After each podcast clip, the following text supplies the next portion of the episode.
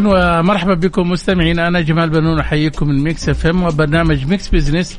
آه، طبعا نرحب بزميلي عبد العزيز عبد اللطيف الذي يشاركنا التقديم. مرحبا عبد العزيز. مرحبا أستاذ جمال ومرحبا بكم مستمعينا في حلقة جديدة من ميكس بزنس. طبعا هالبرنامج اللي يأتيكم كل أسبوع في نفس هالوقت طبعا يتناول القضايا الاقتصادية ونبسط رؤية 2030 بحيث تكون أسرع فهم وهضم.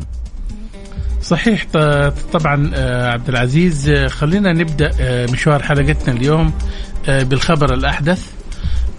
لفت انتباهي عبد العزيز خبر لمجلس الصحة لدول مجلس التعاون حذر من استخدام معجون الأسنان على الحروق من الدرجة الأولى التي قد تتعرض لها في المنزل وذلك سعيا آه، لتقليل الألم وتخفيف الآثار. وأضاف أن المعجون يحتوي على مواد كيميائية تسبب بالتهاب الحروق. وإن أعطت شعور بالبرودة في بداية الألم تلاحظ أظن عبد العزيز أحيانا يعني الطب الشعبي أو يعني الاقتراحات هو الأول يكون تظهر وقت أيه. الأزمات عارف؟ يقول لك يعني إذا كان واحد عنده التهاب يقول لك خذ هذا إذا كان هذا يظهر الطب الشعبي. وأظن هذا النوع من العلاج صحيح. ما عاد يعني غير مجدي الآن يعني في الوقت الحالي مع آه، تطور علم الطب. طبعا إحنا ممكن نقول في البداية كانت يعني يعني الواحد لما كان يعاني من أي أزمة أمه ولا جدته ولا أي أحد يقول له أشرب كذا ولا كذا ولا كيف صحيح. فعليا مثل ما قلت أنت بالنسبة للموضوع الحروق ومعجون الأسنان يعني هي بسبب توفر المواد وقتها صحيح. وبعدين يشوفوا الحل البديل.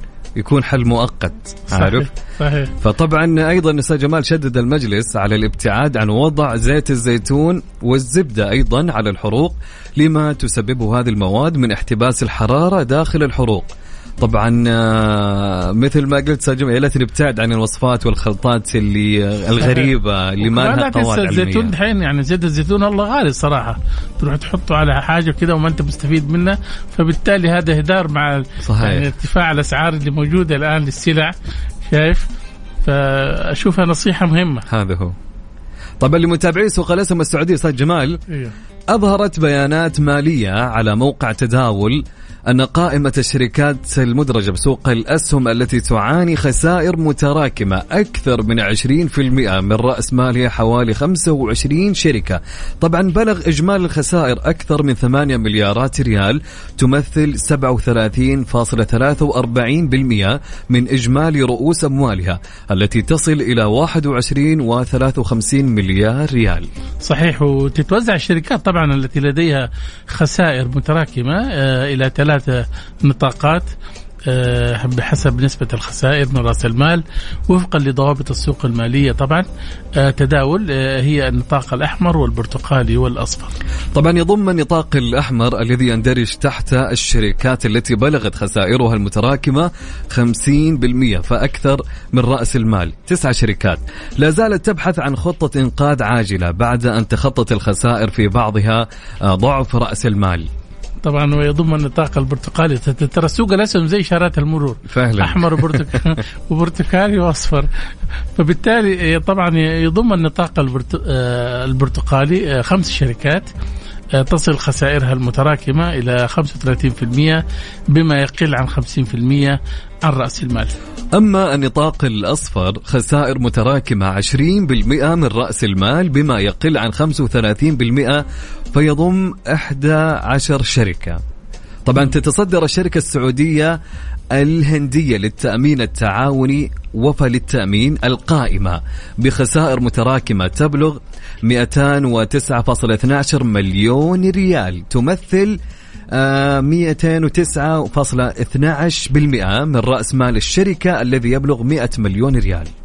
صحيح طبعا الخسائر يعني كبيرة جدا وجاءت الكابلات السعودية آه، بالمركز الثاني بخسائر متراكمة بلغت 240 مليار ريال آه، تصل نسبتها إلى 91.52% آه، من رأس المال الشركة وأعلنت الكابلات مؤخرا عن تنظيم لقاء عبر وسائل التقنية الحديثة مع المساهمين لمناقشة مستجدات الشركة وخطط الإنقاذ الحالية.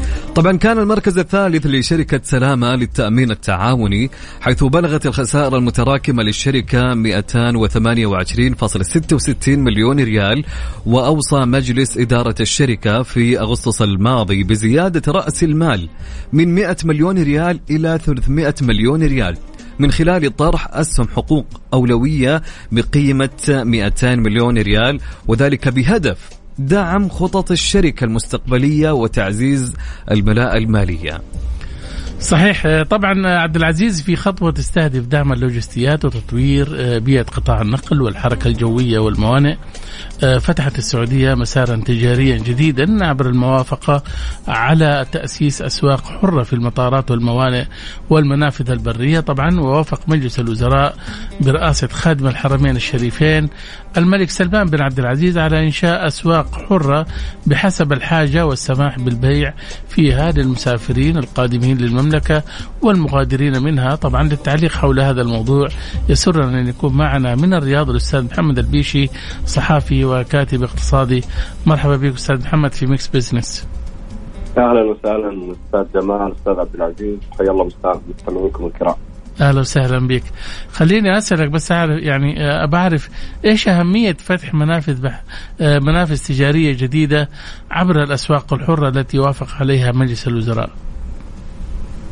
طيب آه، اولا من حيث المبدأ هو القرار قرار التوسع في مفهوم الأسواق الحرة بالسعودية، كان في نظام قديم وفي بعض الأسواق الحرة المحدودة في عدد قليل جدا وكانت مخصصة للمغادرين للسعوديه. اليوم القرار الأخير من مجلس الوزراء أسبوعين أو تحدث عن التوسع بشكل كبير في جميع المنافذ البريه والجوية والبحرية بل حتى على متن الطائرات والسفن آه، اللي تغادر أو تأتي إلى السعودية. في توسيع هذا المفهوم مفهوم الأسواق الحره وفق أيضا تنظيمات وآليات جديدة حسب ما طرأ بعد بعد الإعلام. من مجلس الوزراء أنه سيكون هناك يعني عدد من التنظيمات الجديدة المتعلقة بالتأمين وعلى المخاطر وأيضا اليه البيع وهذا بالتأكيد آه، عودا على سؤالك سيشجع الاستثمار في هذا القطاع الحيوي. اولا اليوم السعودية قاعدة تحاول تندمج أكثر وأكثر في إطار مفهوم الاقتصاد الدولي بشكله الواسع وتحديدا اقتصاد السياحة والسفر والتنقل. ومن هذه الزاوية تحديدا إحنا السعودية أقرت قبل عدة شهور نظام جديد للسياحة في المملكة وقررت عشرات التشريعات الجديدة اللي تسمح بإذن الله خلال السنوات القادمة بقدوم ملايين زوار المملكة سواء القادمين بغرض الحج والعمرة أو القادمين بغرض زيارة العشرات من الوجهات السياحية اللي اليوم المملكة سهلت الوصول لها سواء عبر الإعفاءات من التأشيرات أو السماح للمقيمين في دول الخليج بزيارة السعودية أو حاملي تأشيرات شنغن و والتاشيره الأمريكية. ما أريد قوله إنه واحدة من نقاط الضعف اللي كانت في في في هذا المشهد الكبير لتطوير السياحة واقتصاد السياحة في المملكة هو موضوع الأسواق الحرة. آه، آه، آه، هي فر هي باختصار مفهوم السوق الحرة هو إعفاء كل المنتجات والسلع والخدمات في هذه الأسواق من الضرائب بشكل بسيط وأيضا رفع سلطة الحكومة عن هذه الأسواق بمعنى أنها تخضع لقوانين خاصة ومعايير مختلفة عن تلك المعمول بها داخل الدولة. هذه الميزتين تشجع المسافرين على التسوق دائما من هذه الأسواق. وعلى أحيانا بل إنه بعض الوجهات السياحية في العالم أحد محفزات السياحة عندها هو وجود أسواق حرة. يخطط السائح إنه لما يشتري أشياء ثمينة أو ذهب أو أو منتجات كهربائية أو whatever يعني يخطط يخطط إنه أثناء سفره إلى مثلا whatever دبي أو إلى هيثرو أو whatever عبر هذه المطارات اللي موجودة فيها هذه المزايا. اليوم المملكة تبغى تدخل بهذه الميزة أيضا تضعها ضمن أيقونة المزايا اللي قاعدة تقدمها لجذب السياح والمستثمرين في قطاع الترفيه والسياحة بشكل عام. أستاذ محمد طبعا هناك فرق بين الأسواق الحرة والمناطق الحرة، يعني يا ليتنا نبسط هالمعلومة.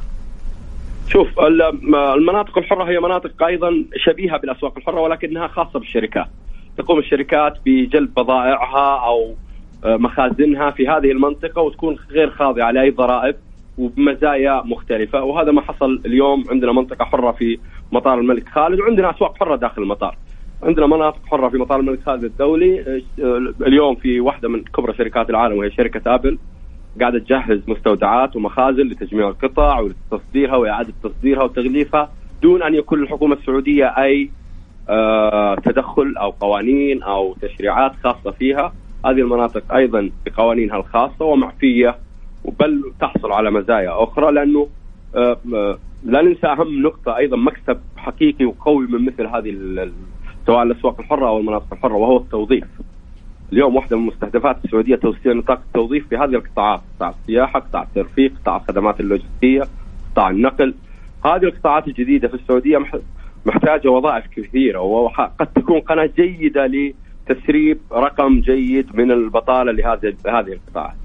صحيح، طب خليني أسألك كمان يعني هذا يقودنا لسؤال يعني الفائدة اللي حتعود على المتسوقين وخاصة من الركاب طبعا أنا أقصد آه وأن القرار اشتمل على المنافذ البحرية والبرية والجوية. يعني بالتأكيد اليوم آه في فرصة كبيرة إحنا كلنا نسافر عبر واحدة من هذه المنافذ. نعم. وكل واحد وشخص عنده في السنة سفرة سفرتين. هذه السفرة والسفرتين قد تكون فرصة للحصول على بضائع مخفضة خالية من الضرائب وبأسعار تنافسية جدا. وأيضا آه، آه، آه، تخفض بشكل أو بآخر من تكلفة السفر واللي اللي اللي ممكن تزيد على بعض الناس. فالمستهلك مستفيد بشكل أو بآخر يعني في النهاية المستهلك النهائي هو المستفيد بكل تأكيد. ولكن الحكومة أيضا لديها فوائد زي ما قلنا من خلق وظائف من جذب استثمارات من خلق بيئة أعمال جديدة.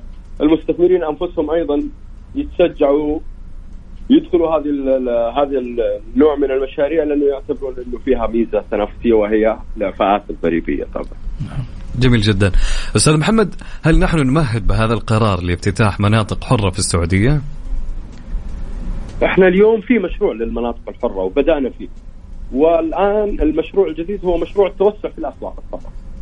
فكل المشروعين ارى أنهم يسيرون بصورة متوازنة ومعالي وزير الاستثمار السعودي خالد الفالح تحدث قبل عدة شهور عن أنه هناك خطة للتوسع في موضوع المناطق الحرة وأنه البداية هي من مطار الملك خالد الدولي ومنطقة لوجستية هناك. آه الخطة أنه تنتقل لها عدد من الشركات الكبرى لتكون مناطق لوجستية لها مناطق حرة تكون hub يعني أو أو spot من, من للإقليم كله ال region. جميل جدا. أستاذ محمد انتهى وقتنا. نشكرك آه، على مشاركتك معنا اليوم في برنامج مكس بزنس. شكرا لكم. شكرا على الاستضافة. مستمعينا كان معنا الأستاذ محمد البيشي صحفي وكاتب اقتصادي. هاتفيا كان معنا من الرياض.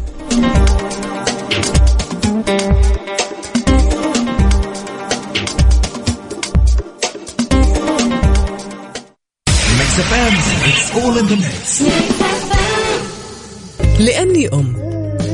زي ما أحتوي أسرتي وأحافظ عليها أحب أحافظ على جودة طعامي وأستخدم قصدير أورينكس. قصدير أورينكس. سماكة عالية تحافظ على حرارة طعامك وبرودته. أورينكس قوة مضاعفة ومميزة. وينك يا بنت؟ في الدوام. يلا انزلي أنا تحت. إيش تبغي؟ بنروح السوق. سوق إيش مع الجو الحر هذا؟ انزلي يا شيخة بس. لو سمحت هذه مراتب سليب لاين؟ نعم هذه مراتب سليب لاين اللي تتميز بنظام الانحناء الذكي لدعم راحة الجسم وبطبقات إسفنجية ذات ليونة عالية. أنا سمعت أنكم حركتوا الأسعار. عروض الصيف من سليب لاين تبرد القلب. إيش تنتظر؟ زوروا متجرنا الإلكتروني sleepline.com.sa سليب لاين النوم عليك والراحة علينا.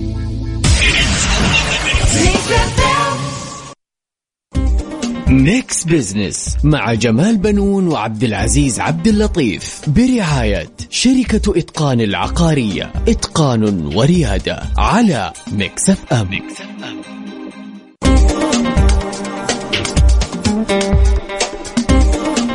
بكم من جديد مستمعينا عبر أثير إذاعة مكس إف إم. أنا عبد العزيز عبد اللطيف ومعاي الأستاذ جمال بنون. أهلا أستاذ جمال. أهلا عبد العزيز واهلا بالساده المستمعين الجدد. طبعا خلينا نقول لهم فقرات اليوم في برنامجنا. طبعا كالعادة في فقرة على السريع نستعرض أبرز الأحداث والأخبار الاقتصادية مع تعليق على بعض منها. وفي فقرة حسبة ونسبة السؤال المطروح على مواقع التواصل وحساب مكس إف إم على تويتر. يقول سؤالنا اليوم حينما تقرر تناول الطعام خارج المنزل. ركزوا يا جماعة لما في يوم من الأيام تبى تتغدى وتتعشى برا البيت إيش المميزات اللي تبحث عنها؟ عندنا أربع اختيارات.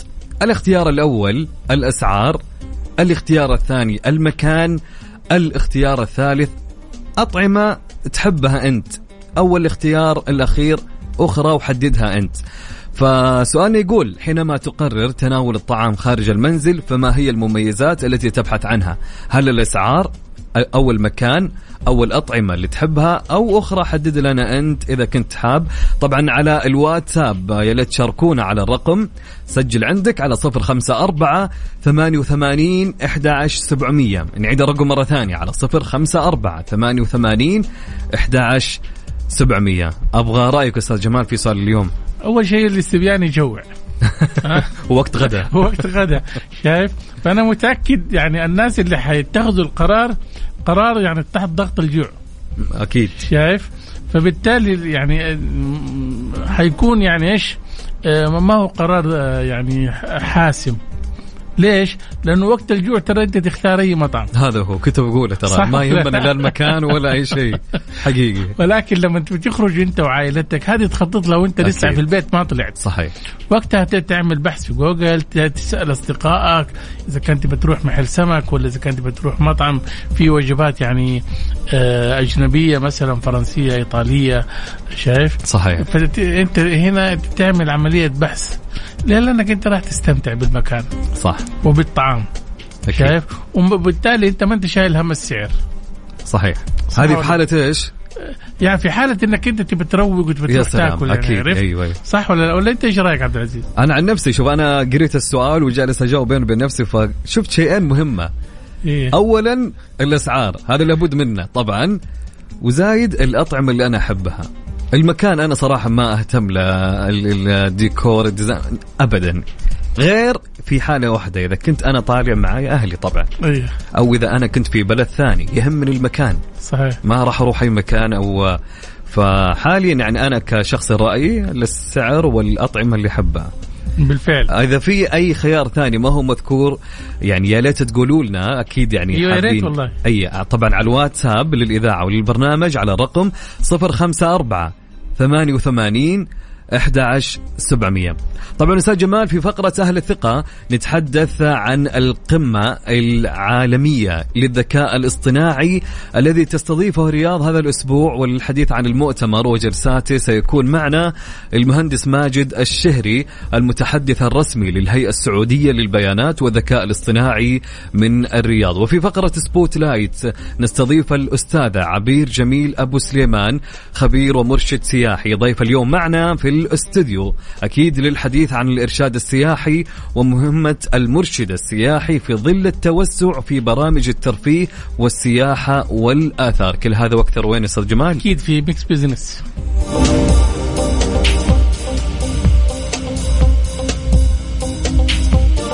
ميكس بزنس مع جمال بنون وعبد العزيز عبد اللطيف. برعاية شركة إتقان العقارية. إتقان وريادة على ميكس اف ام, ميكس أف أم.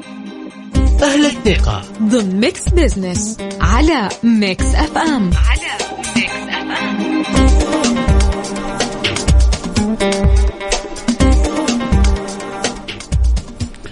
عدنا لكم من جديد مستمعينا في ميكس بيزنس طبعا معي زميلي عبد العزيز عبد اللطيف اللي يشارك في التقديم. أهلا وسهلا عبد العزيز. مرحبا أستاذ جمال ومرحبا بمستمعينا عبر أثير إذاعة ميكس اف ام طبعا عبد العزيز عفوا. آه، تستضيف السعودية هذا الأسبوع من 13 إلى 15 سبتمبر.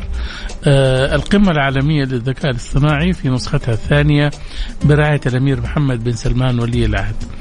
وت يعني وتستهدف آه، إلى تحقيق الريادة العالمية من خلال الاقتصاد القائم على البيانات والذكاء الاصطناعي وتأكيد أهمية التعاون الدولي من أجل استخدام الذكاء الاصطناعي لخير البشرية.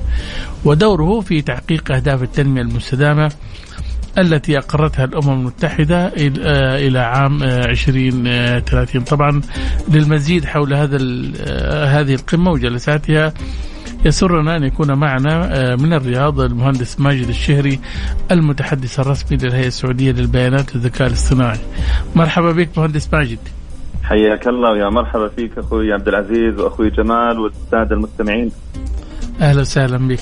خليني بس أعرف آه، أهم الموضوعات المطروحة في القمة العالمية للذكاء الاصطناعي.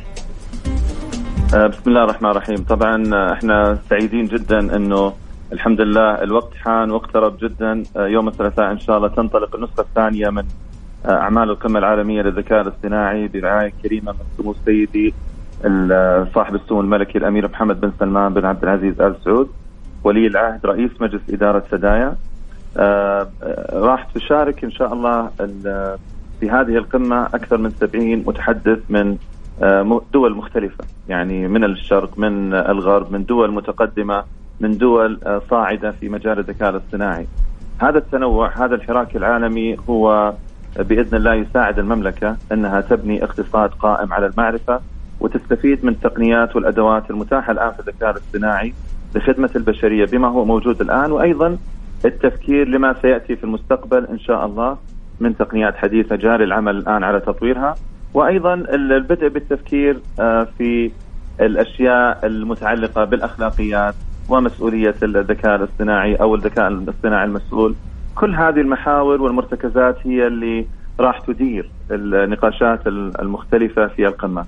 سنتحدث بإسهاب عن المدن الذكية أحد أولوياتنا في آه، سدايا وفي المملكة العربية السعودية. سنتحدث عن تنمية القدرات البشرية في الذكاء الاصطناعي. آه، أيضا سنتحدث عن دور الذكاء الاصطناعي في قطاعات مختلفة في الصحة، في المواصلات، في الطاقة، في الثقافة، في البيئه. كل هذه الأشياء بإذن الله على إدارة اقتصاد رقمي ناجح للمملكة العربية السعودية بحيث تكون المملكة العربية السعودية سباقة في هذا المجال ليس فقط على مستوى المنطقة لكن على مستوى العالم. أه، مهندس ماجد أه، يعود المؤتمر بعد جائحة كورونا حيث عقد قبل عامين افتراضيا أهم الدول المشاركة طبعا لدينا أه، بالتأكيد المملكة العربية السعودية نتوقع من كثير من خبرائنا في المملكة العربية السعودية المشاركة و آه، سواء بالحضور أو بالاستفادة أو أيضا بمشاركة الخبرات. آه، سيكون هناك متحدثين من الولايات المتحدة الأمريكية من آه، الصين من دول مختلفة أوروبية. سيكون بإذن الله هناك مسؤولين من NGOs على مستوى العالم من البنك الدولي من ال ITU من الأمم المتحدة. سيكون هناك مجمع لصناع القرار لصانعي السياسات لكبرى الشركات العالمية الأمريكية والصينية وغيرها بإذن الله بالمشاركة بقياداتهم وأيضا آه، مشاركة آه، المهتمين في المملكة العربية السعودية والعالم بما يجري من آه، أمور ذات أولوية لديهم في قطاعاتهم في شركاتهم في دولهم وأيضا الاستفادة مما يجري لدينا في المنطقة وتحديدا في المملكة العربية السعوديه. ممكن نعرف أهم الجهات الحكومية اللي حتشارك في برنامج الذكاء الاصطناعي؟ آه، طبعا في المملكة العربية السعودية آه، سدايا هي المنظمة لهذا المحفل والقمة آه، لكن دائما سدايا عودت المواطنين والمقيمين أنها لا تعمل لوحدها. سيكون هناك مشاركات على أعلى مستوى من القيادات الحكومية في القطاع ICT أو قطاع تقنية المعلومات. أيضا ذكرت لك قبل قليل بعض النماذج للقطاعات ذات الأولوية لدينا. ذكرت الطاقة ذكرت الصحة ذكرت المواصلات. سنرى بإذن الله ممثلين من هذه الجهات للحديث عن خبراتهم للحديث عن تجاربهم سواء مع سدايا أو مع الذكاء الاصطناعي بمشاركة لأنه نحن يجب أن لا ننسى هذه قمة عالمية آه، تحتضنها الرياض بدورها الريادي ولكن رسالتنا هي موجهة للعالم جميعا. المستفيدين هم المملكة العربية السعودية والدول الأخرى. فستكون رسالتنا عالمية بحيث نشارك العالم آه، ماذا عملنا في المملكة العربية السعودية من آه، حلول ومن آه، أشياء قدمناها في الفترة الماضية سواء في ما بعد جائحة كورونا أو في الوقت الحالي وأيضا سيكون هناك استفادة مما يجري في الدول المختلفة من تقنيات ومن أبحاث ومن آه، دراسات تجري في مراكز الأبحاث والجامعات بحيث انه نستفيد منها بشكل مستمر. جميل. آه، مهندس ماجد أثر تطور الذكاء الاصطناعي على الاقتصاد السعودي. آه، طبعا الذكاء الاصطناعي هو أحد محاور الهامة جدا في رؤية 2030 وهي رؤية اقتصاديه. إحنا لدينا في سدايا قمنا بدراسة أهم التأثير أو أهم ما يؤثر به الذكاء الاصطناعي على آه، مستهدفات الرؤية 2030 وجدنا إنه أكثر من 70% من تلك المستهدفات المختلفة تتأثر بشكل مباشر بالذكاء الاصطناعي. فنجاحنا في المملكة العربية السعودية في أجندة واستراتيجية الذكاء الاصطناعي بإذن الله ستكون داعم قوي جدا لرؤية 2030. آه، بالتفصيل آه، لدينا في آه، سدايا دراسات حاليا يعني لم تنتهي حتى الآن لدراسة الأثر الاقتصادي والفائدة المرجوة من نجاحات المملكة في استراتيجيتها في الذكاء الاصطناعي بإذن الله حين تكتمل الدراسات وأنا أتأكد منها ستظهر بشكل مفصل.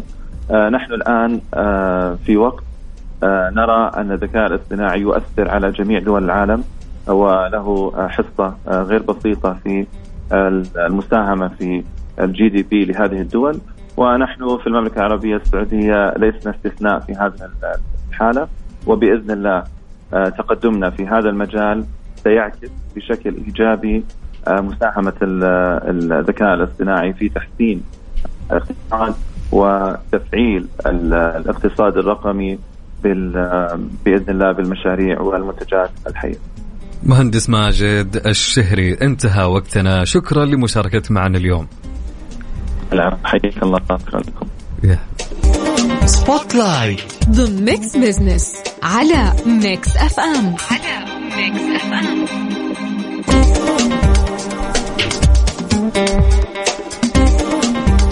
عدنا لكم من جديد مستمعينا عبر أثير إذاعة مكس إف إم في برنامج مكس بزنس. أنا أخوكم عبد العزيز عبد اللطيف ومعاي الأستاذ جمال بنون. أهلا أستاذ جمال. أهلا وسهلا عبد العزيز وأهلا بالساده المستمعين الجدد.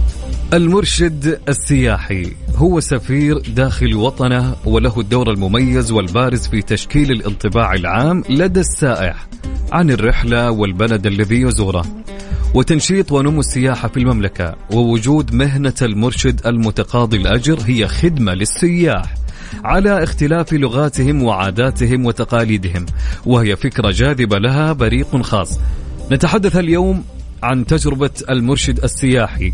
وأهمية هذه المهنة مع الأستاذة عبير جميل أبو سليمان وهي خبير ومرشد سياحي تتحدث إلى جانب اللغة العربية الفرنسية والإنجليزية. وهي من أوائل العاملين في قطاع الإرشاد السياحي ومسيرتها حافلة في المنظمات الدولية السياحية والتدريب.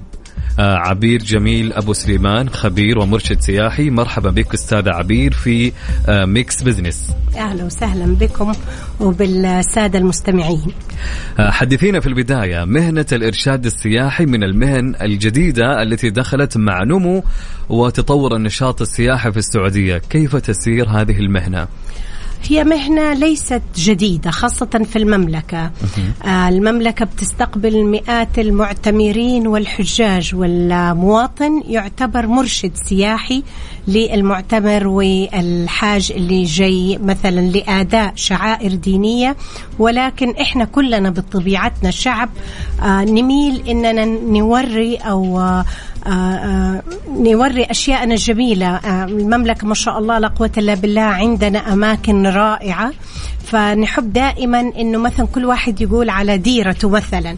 فالمرشد موجود ولكن ليس بالصفة الرسمية اللي هي موجودة حاليا.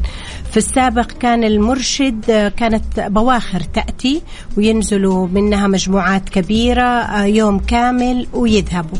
الآن بعد ما فتحت المملكة بابها للسياحة وقالت للعالم أهلا بالعالم وأصبحنا نستقبل سائحين حقيقيين فبالفعل مهنة الإرشاد قد تعتبر آه، جديدة نوعا ما بمعاييرها والاحترافية ولكنها آه، قطعت شوط كبير. جميل. طيب أستاذ يعني آه، عبير أنت من السعوديات الأوائل اللي دخلوا مجال الإرشاد السياحي. كيف وجدت التجربة؟ خاصة إحنا كنا في وقت يعني إيش آه، يعني آه، كان دخول المرأة في مجال الإرشاد السياحي نوعا من يعني آه، بعض المفاهيم والتقاليد. مغامرة. أيوه. كانت مغامرة. 2011 لما بدأت إحنا بنتكلم 2011 قبل الرؤية قبل تمكين المرأة قبل كل العوامل اللي الآن سهلت الطريق. 2011 لما بدأت قد أكون أول من بدأ في هذا المجال. كنت حابة فقط أني أساعد في تسجيل المنطقة التاريخية كمعلم يونسكو. وبالفعل لأنه كان ناقص فئة المجتمع. فدخلت كمساعدة فئة مجتمع وأنه نبغى نسجل هذا المعلم الذي يستحق التسجيل. وبالفعل تم تسجيله 2014 حبيت المهنة. كل أحد صار يقول لي طب ليه ما تصيري مرشدة؟ ذلك الوقت كانت مختصرة على الرجال ما في قانون مكتوب لكنه عرف. وبالفعل كنت يعني تعلمت أخذت دورات في الخارج عمنا جوجل ما خلى حاجة فعلمت نفسي بنفسي خاصة أني أنا كنت في مجال التعليم كنت مشرفة تربوية لغة إنجليزية يعني مجال آخر ولكنه ما هو مختلف. التعليم والإرشاد خطين مع بعض كلها بنوصل معلومة جديدة سواء للطالب أو للسائح. جميل. طيب أستاذ عبير دعينا نبي نعرف عن دورة المرشد السياحي ومن هي الجهة التي تتعاقد معه؟ آه علشان الشخص آه يصبح مرشد سياحي لازم إنه ياخذ دورة. الدورة هذه بياخد فيها آه مهارات الإرشاد السياحي. آه وزارة السياحة مشكورة عاملة حاليا برنامج جبار غير برامج الابتعاث الداخلي والابتعاث الخارجي واللي هي مجانا للكل. آه برنامج رواد في دورات تستهدف أكثر من مئة ألف شخص. ما شاء الله. في جميع المجالات اللي مرتبطة بالسياحة بما فيها الإرشاد السياحي.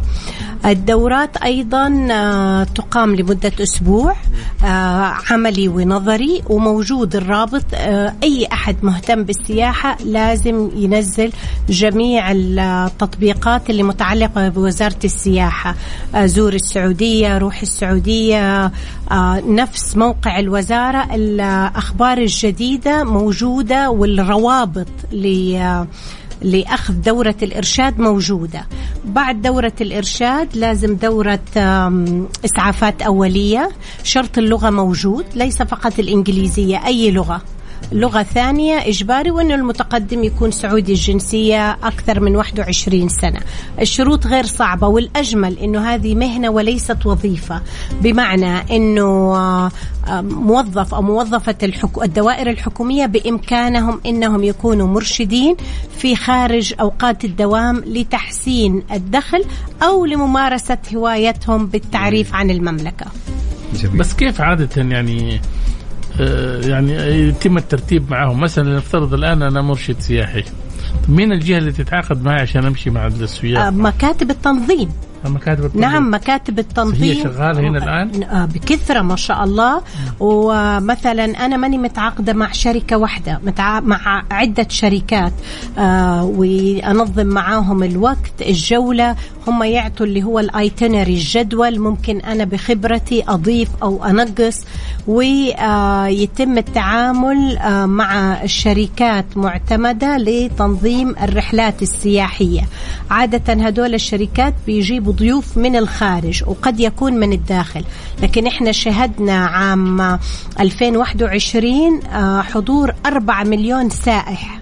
أنا ما بتكلم مم. عن الشعا... اللي هي أي زيارات الدينية. دينية نعم. بنتكلم عن سياح ومعالي الوزير أحمد الخطيب صرح أنه تتطلع المملكة لزيادة العدد في 2022 إلى 12 مليون سائح علشان نحقق الرؤية اللي هي 100 مليون سائح إن شاء الله جميل أستاذ عبير العنصر النسائي هل بدأ يبرز في برامج الإرشاد السياحي حاليا؟ صحيح. يعني أنا لما أخذت دورة عشان أصبح مدربة إحنا كنا ثلاث سيدات والآن ما شاء الله العدد كبير.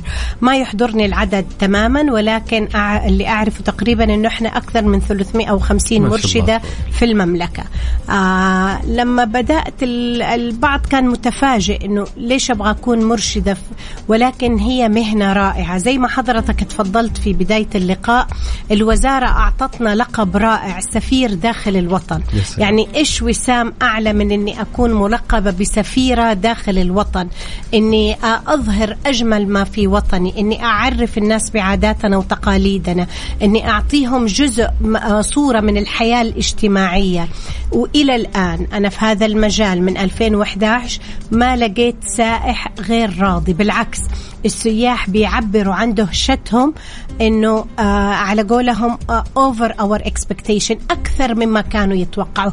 وهذا الشيء يثلج صدورنا كمواطنين قبل ما نكون مرشدين. صحيح. طيب أستاذ عبير خليني أسألك يعني إحنا عادة لما نسافر آه، برا في متاحف ولا في أماكن يعني كهوف ولا غيرها. عادة نلاقي مرشدين سياح برا كده جالسين كده تختاري أنت منهم شخص يتناسب مع لغتك وأشياء زي كده وبالتالي أنا هذا الشيء هنا ما أشوفه. صحيح. آه ليش؟ لأنه إحنا عندنا مثلا زي خاصة الآن في الصيف آه يعني صعب أنه يكون آه جالسين في مكان معين تجمع طيب بس آه راح يكون مثلا بالنسبة لي آه، في المواسم والمهرجانات دائما يوجد نقطة تجمع بيكون الجهة المنظمة هي اللي مجمعة المرشدين والمرشدات وتكون الخدمة مجانية لضيوف المواسم والمهرجانات. حاليا في جدة التاريخية وزارة الثقافة مشكورة بتعمل آآ آه، آآ آه، اللي هو مكتب للزوار وحيكون مقر للمرشدين أيضا. وزي كده يجوا الضيوف حسب اللغة اللي يطلبوها لأنه بالفعل عندنا آه، بجانب الفرنسية عندنا مرشدين باللغة الأسبانية الإيطالية اللغات الأخرى وهذا آه، بكده تتسهل عملية الإرشاد للضيف بلغته الأم. شيء جميل. بالتأكيد معلومات مهمة عن السياحة. أستاذ عبير آه، انتهى وقتنا المخصص لهذه الفقرة. شكرا لمشاركتك معنا. شكرا شكرا لكم. مستمعينا طبعا كانت معنا الأستاذة عبير جميل أبو سليمان خبير ومرشد سياحي كانت ضيفه معنا في الاستديو.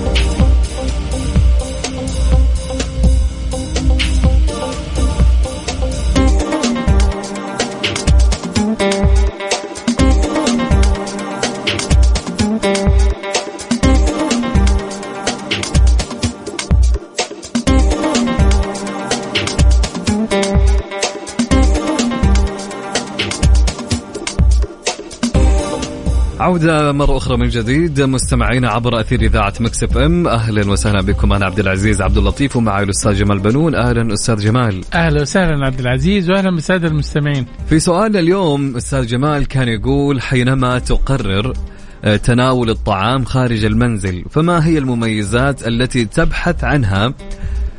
أولا الأسعار أم المكان أم الأطعمة اللي أنت تحبها؟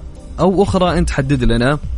في آه، جوابك طبعا يا ليت تشاركوني الآن عبر الواتساب للإذاعة وللبرنامج عبر الرقم 054 88 11700 سؤالنا يقول حينما تقرر تناول الطعام خارج المنزل فما هي المميزات التي تبحث عنها طبعا عندنا خلينا ناخذ قبل الاستفتاء آه، تويتر أستاذ جمال أيوة. عندي بعض الردود ناخذها طيب. طيب. طبعا عندنا صديقنا يقول آه يقول كلها جودة ومكان وسعر.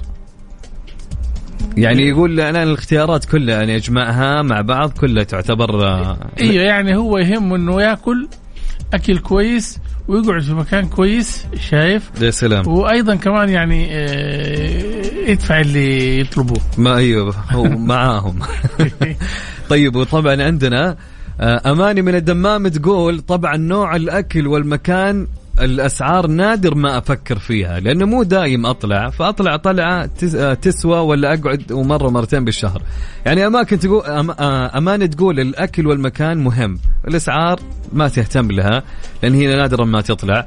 تقول بس إذا عازمه أحد أفكر وأختار مطعم سعره حلو. إيه، صحيح ممكن يعني في بعض الناس تفكر قبل ما تطلع أكيد. يفكر في محفظته في جيبه في البطاقة كم فيها فلوس شايف؟ فبالتالي إذا كان خرج مع أصحابه آه، كم تطلع عليه التكلفة؟ شايف؟ لو كان لوحده أكيد كان حيروح يعني أقرب محل كده رخيص ويتغدى فيه أو يتعشى فيه.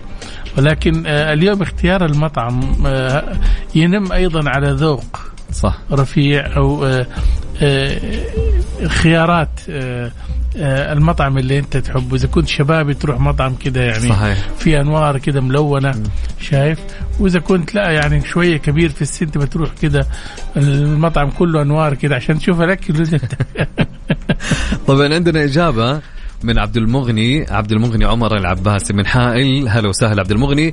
يقول أنا دائما أختار المكان أو المطعم الذي يتميز بجودة الطبخ والنظافة ولا يهمني الديكور والسعر. ممكن يكون يعني مش, مش أنا بقول لك حاجة بالنسبة لي أنا. أنا عادة يعني بالذات هذه ما أستخدمها إلا في السفر. آه، أدخل المطاعم الغريبة في نفس البلد. جميل. بحيث إني أبغى أكتشف إيش نوعية الأكل اللي عندهم. آه، إيش طريقته ما يهمني يعني آه، من ناحية ممكن يكون يعني في حي شعبي ممكن يكون في حي راقي ويكون المطعم مشهور مثلا وعليه طلب كثير في نفس البلد اللي أنا رايح له. فبعرف يعني السبب اللي تخلي الناس تقبل عليه ومنها ثقافة ترى اليوم الأطعمة كمان صارت جزء من ثقافة المجتمع. على سبيل المثال طبعا وليس للدعاية اليوم البرياني من أشهر المأكولات اللي مو يعني ما تحصلها في الهند ولكن في جميع دول العالم. أكلة عالمية. صحيح. صح ولا لا؟ فبالتالي اليوم يعني آه، معرف الكبسه السعودية معروفة في كل الدول. صح ولا لا؟ صحيح. ففي بعض المطاعم الآن بدأت تدخل في هذا المجال طبعا. أقول لك يا عبد العزيز خلينا ناخذ رأي الأستاذة عبير هي معانا موجودة في الاستديو. خلينا نسمع تعليق منها حول هذا الموضوع. آه نفس الشيء الأكل هو اللي يفرق معايا أول حاجة. يعني نوعية الأكل. أنا ما خرجت من بيتي غير علشان أجرب أكل ويا حبذا يكون مش نفس الطبخ اللي مثلا أكيد. إحنا بنعمله طبعا. الأكلات حقت البلدان الأخرى زي ما الضيوف لما يجونا يحرصوا إنهم يذوقوا الوجبات السعودية من جميع مناطقنا. فبالفعل الأكل هو الخيار الأول. الخيار الأول. سادة عبير تقول الأكل. جميل. طبعا آه، ختاما لمشاركات الواتساب عندنا صديقنا يقول مساء الخير. الحمد لله أنا ما أحب المطاعم وإذا سافرت آخذ عزبة كاملة. يعني ها يقول أكل البيت أحلى. والله شوف أنا أقول لك من ناحية التوفير اللي يعرف إنه يعني جيبه هذا ياكله بس في البيت فبالتالي أفضل له. أول شيء شوف أنا أقول لك إحنا مو عن شيء. الأكل اللي في البيت ترى اكل نظيف. وصح لأنك بتشتريه بنفسك وصحي ونظيف إيه. وتغسل وكل حاجة. والاكل اللي في المطاعم هذا بس هذا يعني أمره يعني تتوكل على الله. فعلا. طبعا أستاذ جمال آه، إلى الآن أو كانت حلقتنا دسمة جدا صح. اليوم صحيح. وجميلة. وخفيفة و... بنفس الوقت. أيوه الاستبيان يجوع أكيد. جدا الاستبيان يقول لنا انهوا عشان تتغدوا. طبعا وصلنا لختام هذه الحلقة من ميكس بزنس. طبعا لقاءنا يتجدد بضيوف جدد وموضوعات جديدة وإن شاء الله آه، أخبار دسمة أيضا. نشكر ضيوفنا الذين شاركونا اليوم في حلقة ميكس بزنس. آه، الأستاذ عبير جميل أبو سليمان خبير ومرشد سياحي. كان ضيفه معنا في الاستوديو. طبعا نشكر أيضا الأستاذ محمد البيشي صحافي وكاتب اقتصادي كان معنا من الرياض والمهندس ماجد الشهري المتحدث الرسمي للهيئة السعودية للبيانات والذكاء الاصطناعي من الرياض. طبعا موعدنا جدد معكم كل أحد من الساعة الثانية للساعة الثالثة مساء كنت أنا معكم أخوكم عبد العزيز عبد اللطيف. إن شاء الله نكون قدمنا يعني قدمنا لكم دسمة حلقة دسمة وطبق من المعلومات المفيدة. نشوفكم الأسبوع المقبل في أمان الله.